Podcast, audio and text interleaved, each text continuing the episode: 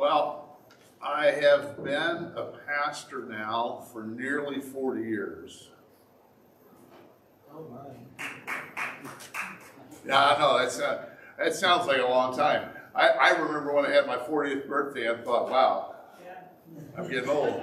I know I've been a pastor for nearly 40 years. Uh, I've been to a lot of funerals. In fact, uh, in one place that I lived, that was my official, that, that was my main thing. I was, I was the only pastor in town. I was the resident pastor. So when anybody in the area died, it was like, call Pastor Mark. That's what I did. Um, so I've been to a lot of funerals. I've heard a lot of stories told about the folks who passed. Uh, and but I've heard one of the most unique stories uh, at a memorial service uh, ever this week. And uh, Connie and I attended her Uncle Dave's funeral. I hope you don't mind me telling this. Okay. hey, she can always say nope, and then there goes the whole intro. Uh, but uh, uh, we attended her Uncle Dave's funeral, who's, I didn't realize this. His middle name is my dad's name, David Lee. That was pretty wild. I'm sitting there going, whoo, that's interesting. Uncle Dave's funeral. Uh, one of Connie's brothers recalled a regular occurrence that their home was hearing their father pray for his brothers to turn and follow Jesus. And her brothers, he's telling and recounting the story, confessed that, particularly for Uncle Dave, his first thought was, well, that's not very likely. That's not likely.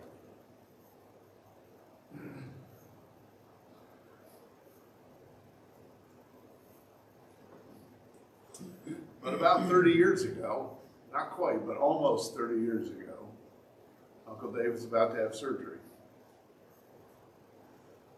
And his son, Mike, was working overseas, but he flew home to be with his dad before that surgery. Before he left, he recruited a team of people to pray for them. And Mike walked into his dad's uh, hospital room to ask him a simple, life changing question.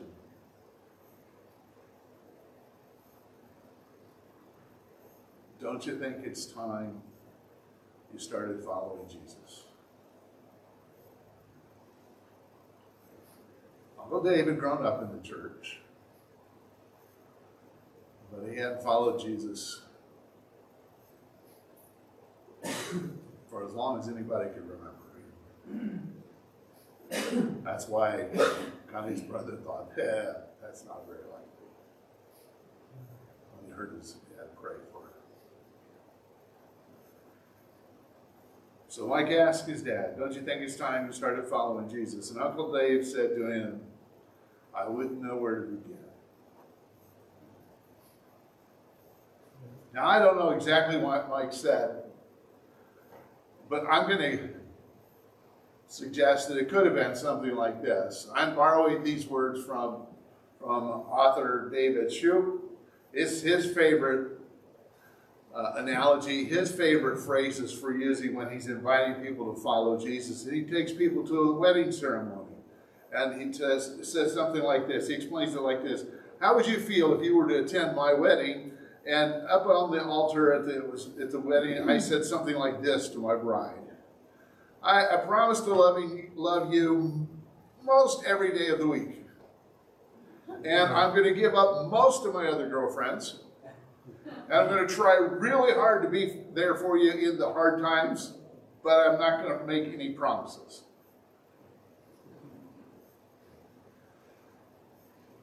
The, he says the crowd would shout boos at me, right? They would want to walk out. Why? Because partial vows insinuate that I think my bride is cheap. She's not valuable. She's not important to me. She's not worth full force vows and promises. I'm insulting her. And in addition, by making partial vows, I'm guaranteeing that we're going to have a weak, unhappy marriage. We're not going to have a marriage. We want to be. It's just not going to work. Just as with my wife, we we should be indignant if anyone offers Jesus partial vows, or if we offer anybody else partial vows. It, just like for Dave's wife, he, this author's wife, he says, Jesus deserves full vows. Or, just Jesus is not cheap. He's the King of Kings. He's the Lord of Lords. He won't be impressed with partial promises. I may possibly, by some slim chance, give you a few days, an hour or so of my life every week. Maybe if it's convenient. And he goes on to say, when I got married, pledging full vows did not mean that my wife and I had already agreed about every decision we would have to make together for the next 50 years or more. That's impossible. But it did mean that I would listen to her and she would listen to me on every single issue in our lives. When we say yes to Jesus, we don't know every decision that lays, lies ahead, but we do know that we will listen to Him and say yes to Him on every issue in our lives. Again, I can't tell you what Mike said. But I can tell you that Uncle Dave lived nearly the last three decades of his life listening to Jesus and saying yes to him. He was different. He cleaned things out of his house, and people thought he would never clean out of his house. He went home and talked to his wife. And she started following Jesus. And they were two completely different people because Jesus changed them.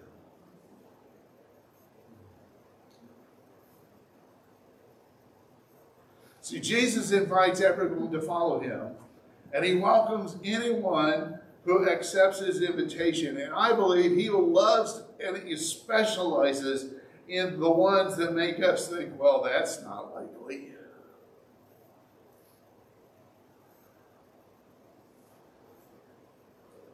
All of us need to say yes to Jesus' invitation. All of us. We all have the same basic problem. It just shows up different in all of our lives. our problem is not our sins. Our, our actual acts of disobedience are probably different, but we all worship idols. Now, first of all, everybody's going, I don't need idols. Eh, yeah, you do. I'm not talking about little statues or figurines that you pray to. We build our lives around things other than Jesus. And those things produce our sinful actions, our sinful attitudes that produce our sinful actions. We bow down to many different kinds of idols. Again, not figurines and statues. And here are five examples. These are really prominent ones, particularly in our society. and we and you can we can make it with these statements. Life, life has meaning, or I only have worth if I have power and influence over other people. That's a power idol. My life, life has meaning, or my, I have value only if I have power over other people. I build my life on power. That's an idol. It's not a little statue, but it is in Jesus that you're building your life on. Second, another possibility is my life has meaning or I have value only if I have this kind of pleasurable experience or a particular quality of life. It's, it, that's comfort, a comfort idol. I want this level of comfort, this level of pleasure, and I'll do whatever I can to get it. I build my life around that. And if I can't have it, life is meaningless. That's an idol. Third, life has meaning or I have value only if I have a certain level of wealth, financial freedom, or nice possessions. That's materialism. If you don't under no, it, it, just take a step back. That's what this nation's built on. Our nation is built on the materialism idol. We I'm going to leave preaching and start meddling here. Our society is built on worshiping money from day one. We like to think that the pilgrims were the ones who started the, this country and they came here for religious freedoms. They were not the first ones to start the colonies. The George, the folks in Jamestown and in Virginia were, and they came here to make money and they would do anything and everything, and they would sell and buy anyone, literally, to make a buck.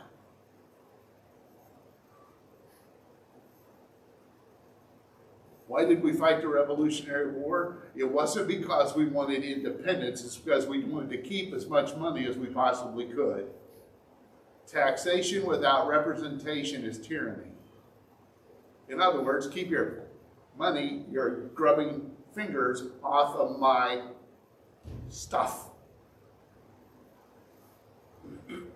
now, are we going to get some letters? My email address is pastormarquise at gmail.com. You don't like that, uh, you might want to ask yourself if you uh, have accidentally started worshiping the materialism idol. It saturates our culture. When we have a problem, what do we do? Throw money at it, that'll fix everything. There's a pandemic. Throw money at it.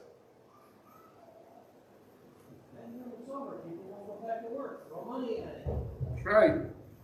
It's over. Throw more money at it. Okay, stop that now. Let's keep going. Fourth, fourth, fourth example of an idol that, that is around here. Life has meaning or I have value only if I feel I am totally independent of organized religion and am living a self made morality. That's irreligion, a non religion idol. This is a growing one in our society. I don't need God to be good. I can be good without God. Last one before, before some of us start going, so I'm safe, none of these hit me. Life has meaning. I have value only if I'm adhering to my religion's moral codes and accomplished and am accomplished in its activities.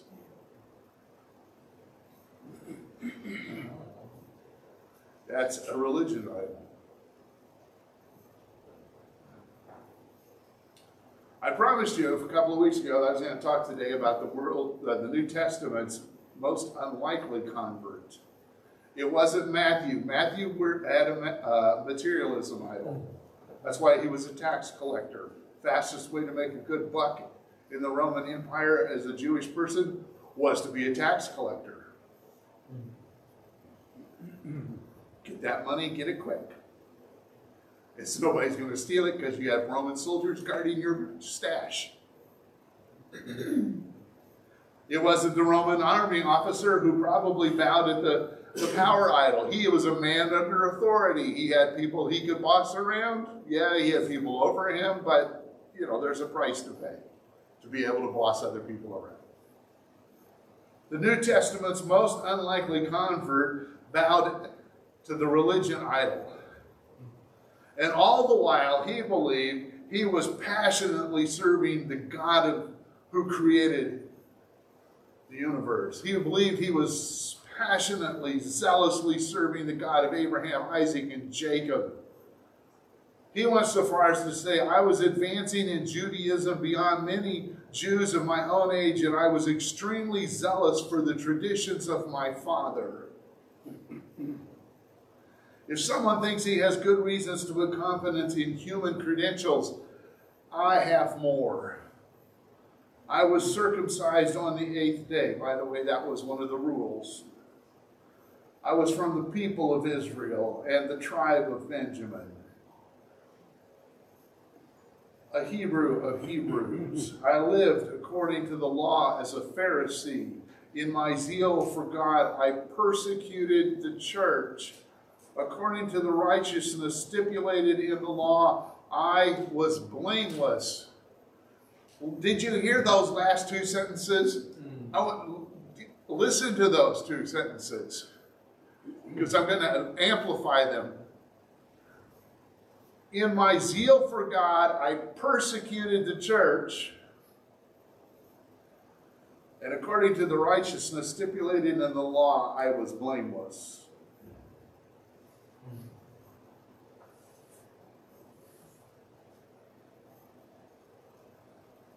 That's what he thought until he actually met King Jesus on the road to Damascus. When he met the resurrected Messiah, his perspective exploded and everything changed. Acts chapter 9.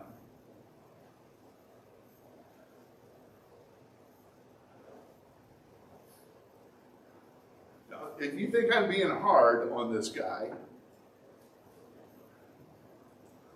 I'm not.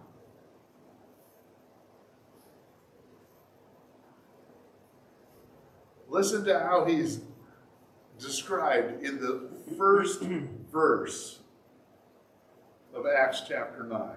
His name is Saul. That's his Jewish name, his Hebrew name, Saul. Meanwhile, Saul was still breathing out. Still, that means he had been doing it already and was continuing to do it, right? He was still breathing out murderous threats against the Lord's disciples. And yet, according to the righteousness stipulated in the law, I was blameless. Because I found legal ways to murder people.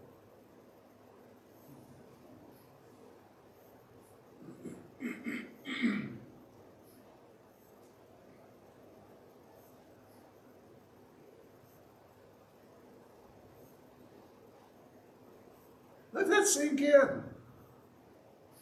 He knew the rules so well, he could kill people and still be good. That ought to scare us. Oh well. Keep reading. Okay. So, so here's an example. Still breathing out murderous threats against the Lord's disciples. He went to the high priest and asked him for letters to the synagogues in Damascus, so that if he found any who were any there in Damascus who belonged to the way that were following Jesus, whether men or women, he might take them as prisoners to Jerusalem. In other words, he went to the high priest and asked to become, in movie words, a double O. You know, James Bond, 007, License to Kill. I want to be 008, Saul, License to Kill Christians. Please. Saul is first introduced to us couple of chapters earlier at the execution of Stephen, the very first martyr of the church, first Christian martyr. It says to us, Saul agreed to be an accomplice to Stephen's stoning and participated in his execution. From that day on, a great persecution of the church in Jerusalem began. And Paul, Saul mercilessly mercilessly persecuted the church of God, going from house to house into the homes of believers to arrest both men and women and drag them off to prison. Jerusalem wasn't good enough, so he wants a license to go to Damascus, a completely different area, so he could do it there again. It tells us in chapter 9, verse 3 As he neared Damascus on his journey, suddenly a light from heaven flashed around him. He fell to the ground and heard a voice say to him, Saul, Saul, why do you persecute me? Now, I think it was loud. It could have been just like this Saul, Saul, why do you persecute me? you know, when you're the king of kings, you don't have to raise your voice. I don't know. Saul says, Who are you, Lord?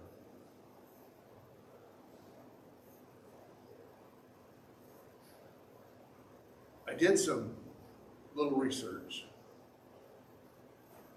The latest estimated birth date I could find for Saul was 10 AD.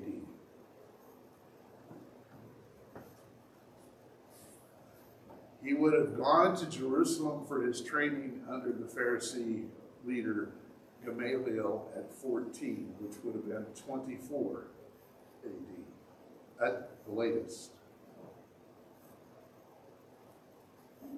Jesus was crucified in 30 AD outside Jerusalem.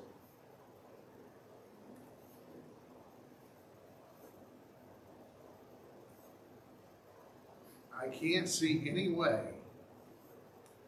that he didn't, at some point in time, at least from a distance, see Jesus. He may not have interacted with him face to face. Gamaliel may not have let him get that close. No, no, no, you stay away from that guy. He's dangerous. I can see that. But they were in Jerusalem. Their time together in Jerusalem overlapped.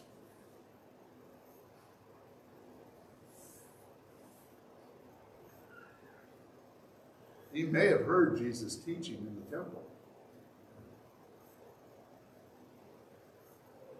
He may have recognized the voice that said to him, Saul, Saul, why are you persecuting me?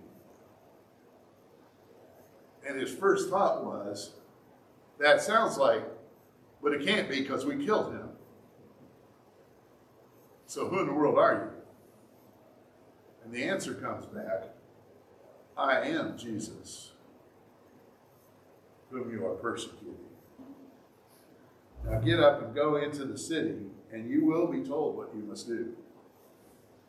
So the men traveling with Saul stood there speechless. They heard the sound, they heard the voice, but they didn't see anyone. Saul got up from the ground, uh, but when he opened his eyes, he couldn't see anything. He was blinded by the light.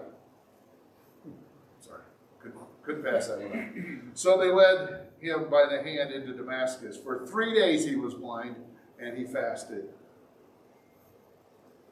In Damascus, there was a disciple named Ananias. The Lord called to him in a vision Ananias? Yes, Lord, he answered.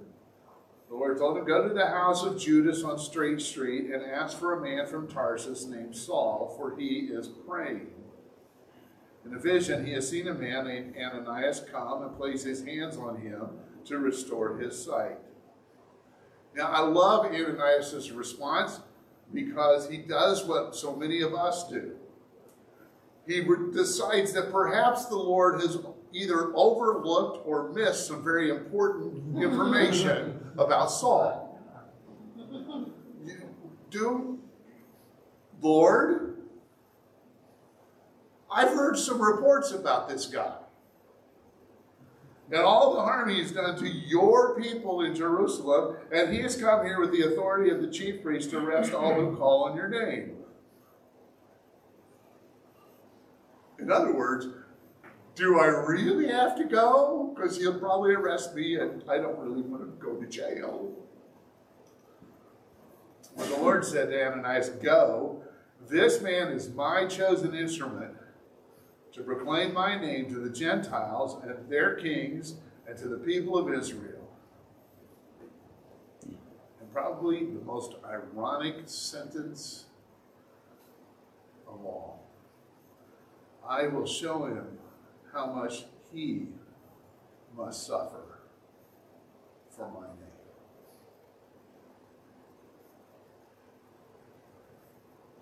The persecutor going to become the persecuted. So Ananias went to the house and he entered it. He found Saul. He laid hands on him and he says to him,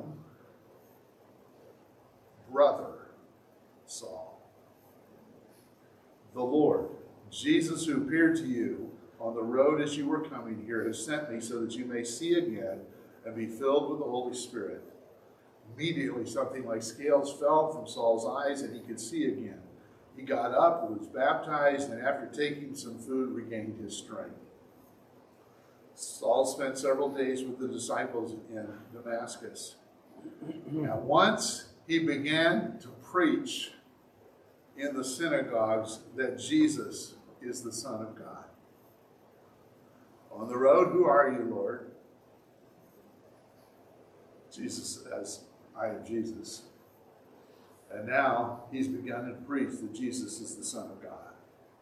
And all those who heard him were astonished and asked, Isn't he the man?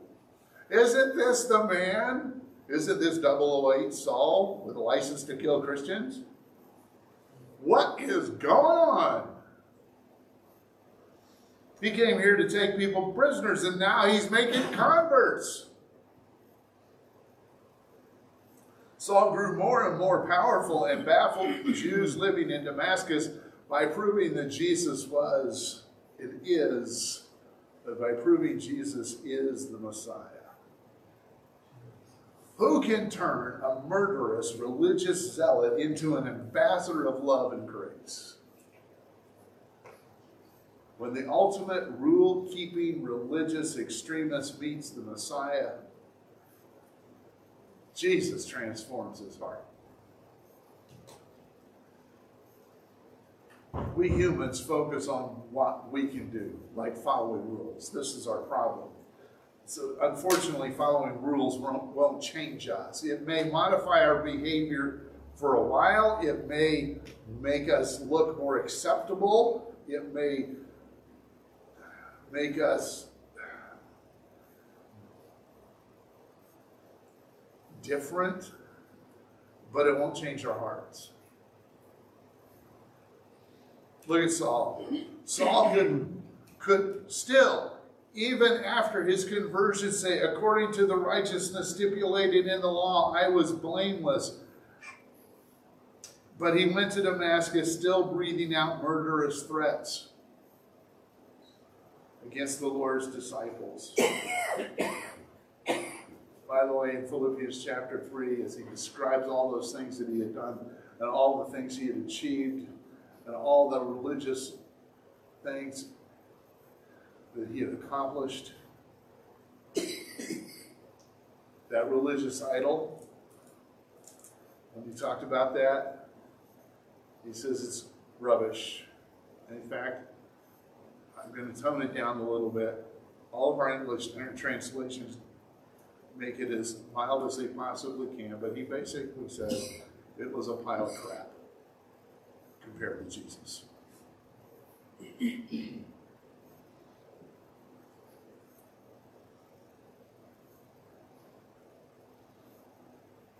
All I want now is Jesus. All I want now is Jesus. I'm leaving all that behind, he said. All I want is Jesus. So here's a sermon in a sentence. Keeping rules cannot change us.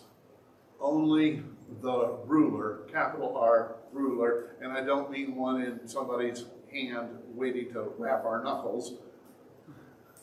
Okay, kind of make sure you know I'm talking about a person. Only the ruler can change us. The idea of a ruler can be intimidating to us. We, human rulers are uh, dominate and control. They threaten and intimidate. They wrap us on, on our knuckles with rulers. They coerce and punish. They breathe out murderous threats and they launch genocidal wars. Uh, King Jesus, however, King Jesus, the ruler of all rulers, transforms us, and he stands in stark contrast to all the human rulers. The rulers that we fear. See, if you want to experience his power, you need to go to the cross and the empty tomb. If you want to know what the King of Kings is like, what the ruler who transforms us is like, you need to go to the cross. See, Jesus rules by serving, healing, sacrificing, inviting, loving, and welcoming. He reigns God's kingdom family with life giving relationships, peace, and joy. And He calls us to join Him in the great adventure of turning our world right side up again. For so many people, it seems like we're turning the world upside down, but that's not. It's just because we're used to being upside down. Because we're looking with Jesus to turn it back right side up.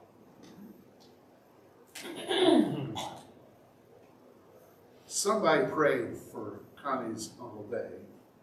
Lots of people prayed for Connie's Uncle Day.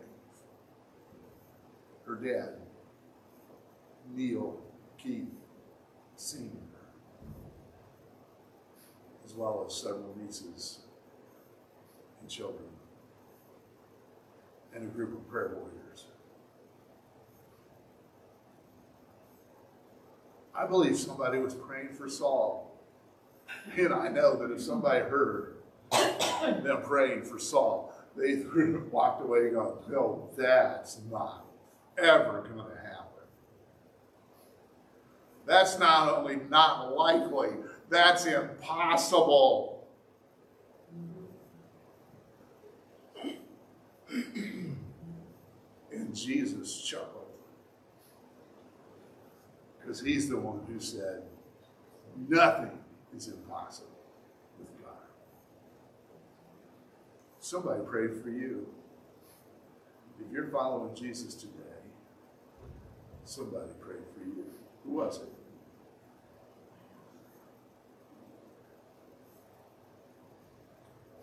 Did somebody think it was unlikely?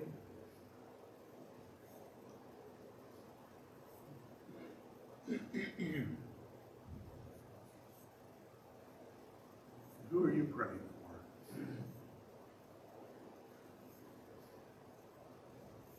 Who's the most unlikely person that you're praying for? Who's the one that you're most tempted to give up on?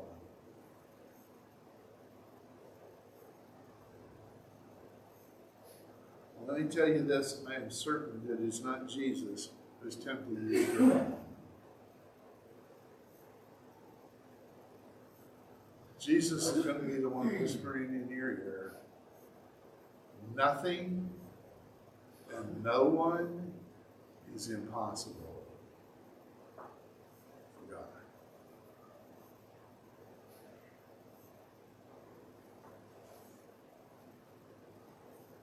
Let's pray. You break in, King Jesus, on the road. Break in and leave us speechless. And when you break in, you change everything.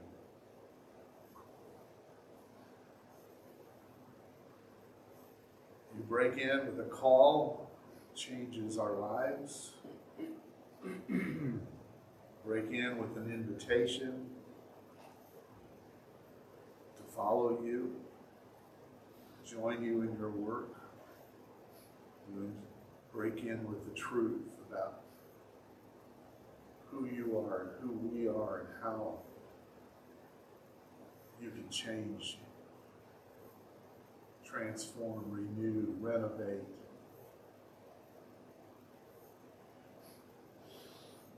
Anything and everyone. You break in, King Jesus, with a new kingdom family, and a renewed world you break in with your cross shaped love to show us a whole new way of living. So, King Jesus, break in right here, right now, to call us to proclaim your message in your name to the people around us. Holy Spirit, break in and fill us with your love and power. Renovate this broken world. Turn it right side up once more.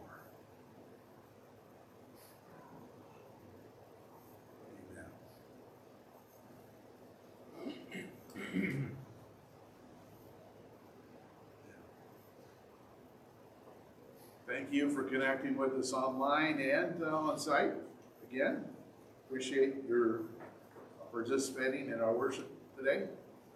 And uh, if you have not already done so, I want to invite you to join the Champions of Hope uh, Facebook group. Uh, the link is in the description on the Facebook page. And uh, you'll find some unique content there and some ways to contact, con- contact, connect with uh, other folks who are trying to infuse people with the hope of Jesus.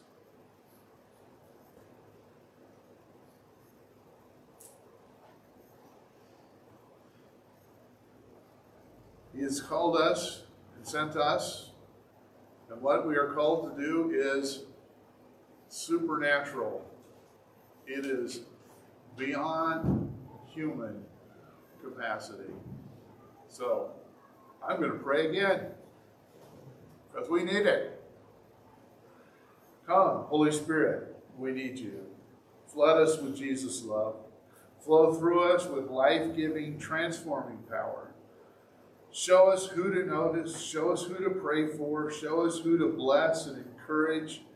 Give us Jesus' words to say to them. Come, Holy Spirit. We need you. We desperately need you to live as sent ones with Jesus. Amen. You are sent. Go with Jesus.